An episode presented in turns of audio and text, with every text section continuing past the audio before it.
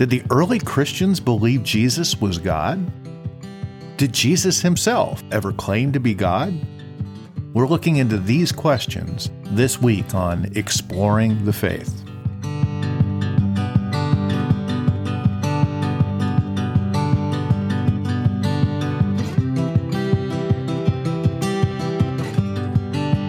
I'm Curt Parton, and this is Exploring the Faith, where we examine any question or issue that helps us be more faithful as followers of Jesus Christ. We want to be growing always closer to God, to more deeply understand the life He's brought us into, to help and encourage our fellow believers, and to meaningfully engage the culture around us. Welcome to the discussion.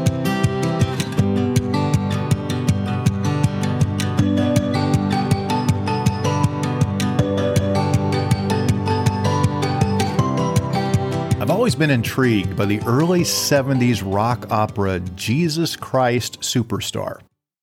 It's not all theologically correct from a biblical perspective. Let's make that very clear right now. I'm not endorsing it as a presentation of the biblical Christ, and it definitely has an early 70s countercultural feel to it. But that's part of what makes it fascinating. It's essentially a bunch of very earnest young people at a particular point in time wrestling with just who Jesus was.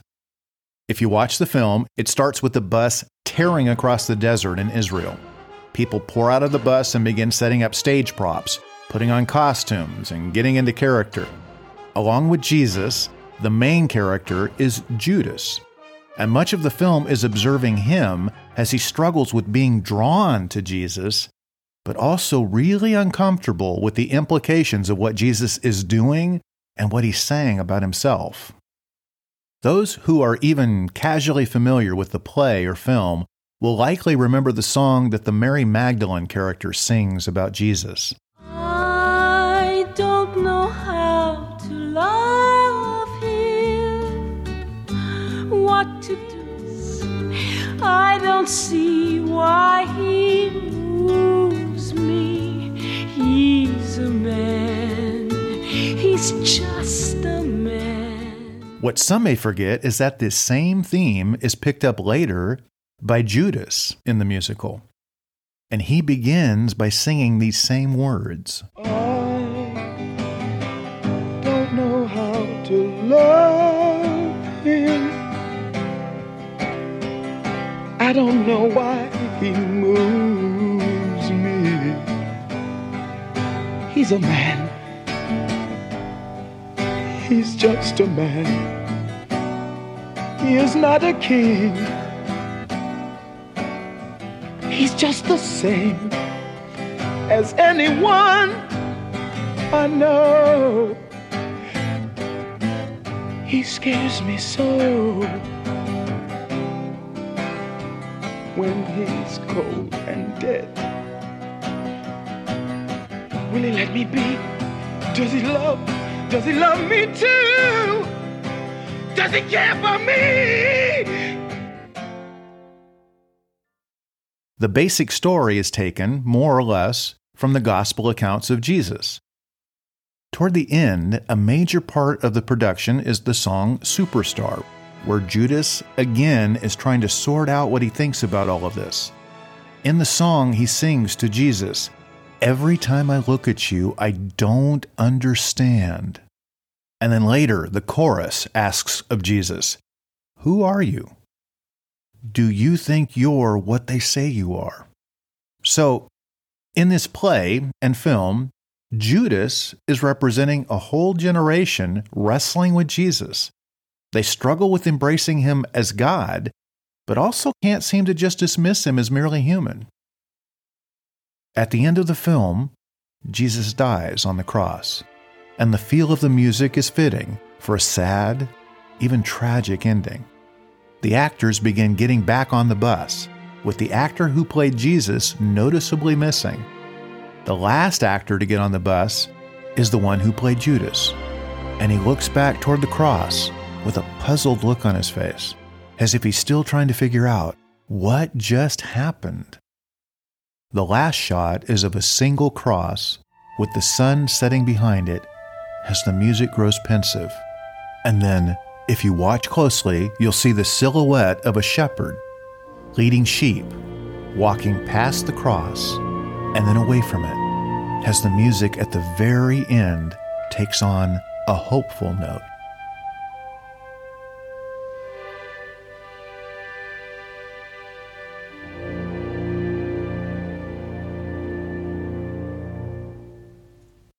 Every time I see it, it moves me deeply. This was a generation trying to come to terms with who is Jesus. And in the end, they couldn't let go of the hope that maybe he is exactly who the Gospels say he is. Maybe the truth is really as simple as that. Jesus did rise from the dead, he is God, and this is all true. Last week, we looked at the historical evidence for the resurrection of Jesus. This week, we're looking at the claim that Jesus is God and seeing what we can know about this historically. The first question we'll consider is How early did the followers of Jesus believe that he's God? Was this something that was imposed on Christianity much later? Was there a slow, gradual development that resulted in people believing that Jesus is God? Or was this a core belief from the very beginning? A few years ago, noted critic of biblical Christianity Bart Ehrman wrote a book on this subject. Interestingly, at the same time, his publisher also put out another book responding to Ehrman's arguments. Ehrman's book was How Jesus Became God, and the responding book was cleverly titled How God Became Jesus. What's even more interesting is that even in Ehrman's book, the book by the critic, he acknowledges that belief in the divinity of Jesus, that Jesus is God, goes back to very soon after his death and the claim of his resurrection. Ehrman admits that this was not always his view, but that the more he examined the historical evidence, the more there was no way to deny the obvious the belief that Jesus was God goes back to the earliest of Jesus followers. The divinity of Jesus is a foundational belief of Christianity, and it goes back to the very beginning of the faith. Once again, the vast majority of Jesus scholars agree. Historian Larry Hurtado did extensive work in this area, studying not the beliefs so much of early Christians, but their worship practices and their devotional language. He also found that, from the very beginning, the earliest Christians intentionally worshiped Jesus as God. Others have shown that belief in a triune God, or a Trinity, that we see articulated in later statements, such as the Nicene Creed, for instance, that these beliefs can be found expressed by Christians from the earliest days of the Christian faith. So, where did they get this idea? Did they get it from Jesus himself? Did Jesus claim to be God? We need to consider this question in the context of the actual ministry of Jesus, as recounted in the historical documents. As we read the various descriptions of Jesus' interactions with others, we find something interesting. Jesus actually made very few direct claims about himself at all. We know historically that Jesus' followers believed him to be the promised Messiah, and we can see this often implied in what Jesus taught. But in his public ministry, Jesus never claimed outright to be the Messiah. We never hear him telling people, I am the Messiah. This even frustrated many of the people who came to listen to him. We see this in passages such as John 10:24. The people asked Jesus, "How long are you going to keep us in suspense? If you're the Messiah, tell us plainly." And Jesus responds to them by saying, "I've already told you, and you don't believe me. The proof is the work I do in my Father's name. Even John the Baptist felt the need to send messengers to ask Jesus, Are you the Messiah we've been expecting? Or should we keep looking for someone else? And how did Jesus respond to John's question? Did he give him a direct answer? No, he didn't. He tells the messengers to go back and tell John what they had seen and what they had heard. There's an old saying about teaching that teachers should spend more time questioning answers than answering questions. Why is this?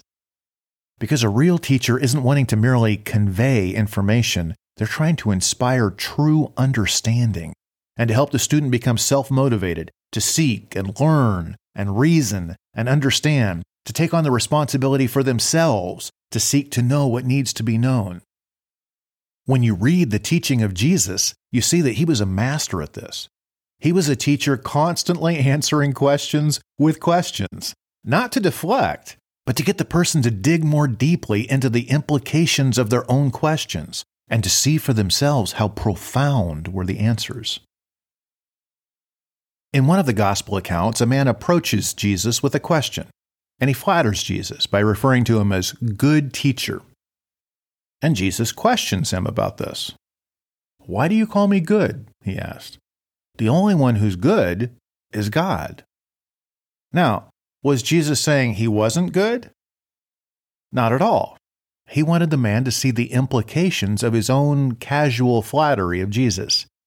Did the man understand the significance of what he was saying? And did he mean it or not? So, understanding Jesus' style of teaching in its original context, we shouldn't be expecting Jesus to just state outright, I am God, any more than he stated outright that he was the Messiah. But in the same way, were there unavoidable implications in what he said that showed he thought of himself as God? Did he do things that revealed he thought of himself as God? Did he allude to being God or affirm others when they spoke of him as God? Among his many books, Jacob Neusner wrote a book titled A Rabbi Talks with Jesus.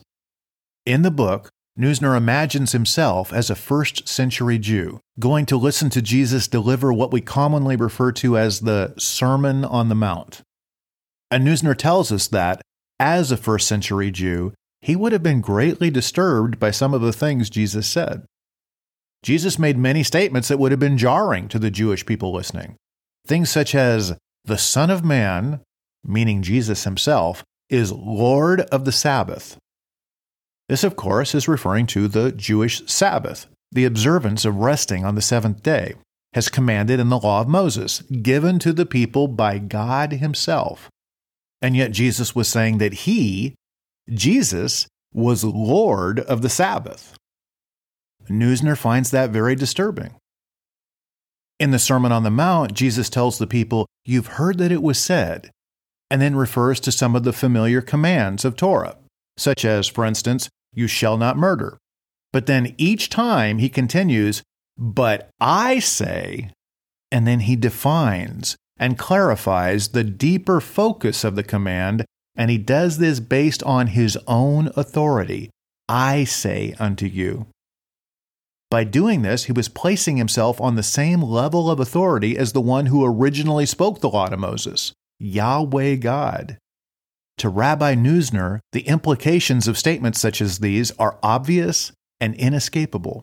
He says he would have been driven to challenge Jesus by asking, who do you think you are? God? What's amazing is that the rabbi's reaction is so similar, in some ways, to that of Christians such as C.S. Lewis. In a passage of his writing that's come to be known as the Trilemma, Lewis wrote this I'm trying here to prevent anyone saying the really foolish thing that people often say about him. I'm ready to accept Jesus as a great moral teacher, but I don't accept his claim to be God. That's the one thing we must not say. A man who was merely a man and said the sort of things Jesus said would not be a great moral teacher. He would either be a lunatic on a level with the man who says he's a poached egg, or else he would be the devil of hell. You must make your choice. Either this man was and is the Son of God, or else a madman or something worse. You can shut him up for a fool, you can spit at him and kill him as a demon, or you can fall at his feet and call him Lord and God. But let us not come with any patronizing nonsense about his being a great human teacher. He has not left that open to us. He did not intend to. When we read the gospel accounts of Jesus, we see that the Jewish people of his day also recognized the implications of what Jesus said and did. For example, Jesus would frequently tell people their sins were forgiven. The religious leaders respond to this by saying to themselves, sounding not unlike Rabbi Neusner, Who does he think he is? That's blasphemy. Only God can forgive sins. And they were right. Only God can forgive sins. Jesus never disputed that. But he made clear to them that, yes, he did have authority to forgive sins. And he then verified that authority by supernaturally healing the person he had forgiven. Of course, if Jesus claimed the authority to forgive sins and persisted in telling people their sins were forgiven, the inescapable conclusion was that he was actually claiming to be God. Discomfiting for the religious leaders was the reality that Jesus did have the power to miraculously heal the people he claimed to be forgiving, which seemed to validate this authority he claimed for himself. Was he actually God? Jesus repeatedly called the people to place their faith in him. He made statements such as this one from John 11:25. I am the resurrection and the life. Anyone who believes in me will live even after dying. It's hard to hear this and not think he was claiming to be God. Jesus even told them that after he returned to the Father, he would answer their prayers, that whatever they asked in his name, he would do it. Of course, the only one who can answer prayer is God. As C.S. Lewis wrote, for a mere human to be saying these kinds of things calling people to place their faith in Him, saying that He would answer their prayers. If He wasn't God, this would either be crazy or evil. When Moses was speaking to God through the burning bush, he asked God what name he should use for God when speaking to the people. God said to refer to him as I am. The name of God given in the Old Testament, Yahweh, is tied to this phrase, he is the God who is, the self existent one. Over a thousand years later, some of Jesus' critics challenged him by demanding if he thought he was better than their father Abraham. Jesus replied that Abraham had looked forward to the coming of Jesus, that he did see it, and was glad. The people pushed back against this ludicrous idea and said, You're not even 50 years old, and you've seen Abraham? And Jesus said to them, before Abraham was, I am. This is an unmistakable claim by Jesus that he is himself the eternal Yahweh God. And the people he was speaking to got it right away because they picked up stones to stone him. And this isn't the only incident like this we read about in the Gospels. In another place, they pick up stones to stone him, and Jesus asks them why. They tell him, Because you, a mere man, claim to be God. Apparently, Jesus' first audiences were very clear on the fact that he was indeed claiming to be God. When he heard the reports of people seeing the resurrected Jesus, the disciple Thomas refused to believe unless he saw Jesus himself. And then he did. His response was to exclaim, My Lord and my God. Jesus said that Thomas had believed because he had seen him, but that blessed would be the people who believe without seeing him. And this brings it back to us. One time during his ministry, Jesus was talking with his disciples about who people thought he was, what the perceptions of the people were. But then he looked at his disciples and he asked, Who do you say that I am? And we each must eventually answer that question for ourselves. The earliest Christians believed that Jesus is God from the very beginning. The implications are clear in what Jesus did, what he said about himself, and how he called the people to place their faith in him that Jesus understood himself to be God. So, what do you believe? Do you believe that Jesus was a lunatic? Do you believe he was a liar? Or do you believe he was who he showed himself to be, that he actually is Lord, and God. We'll end this week and this series with his question Who do you say that Jesus is? Join us next week as we continue exploring the faith.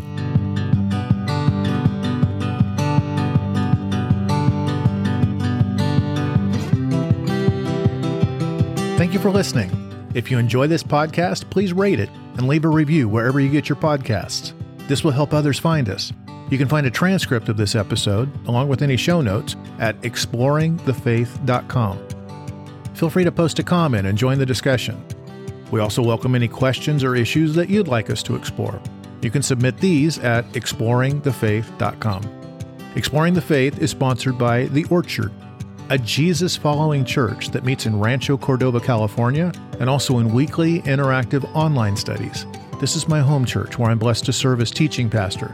You can find out more about The Orchard at orchardonline.org.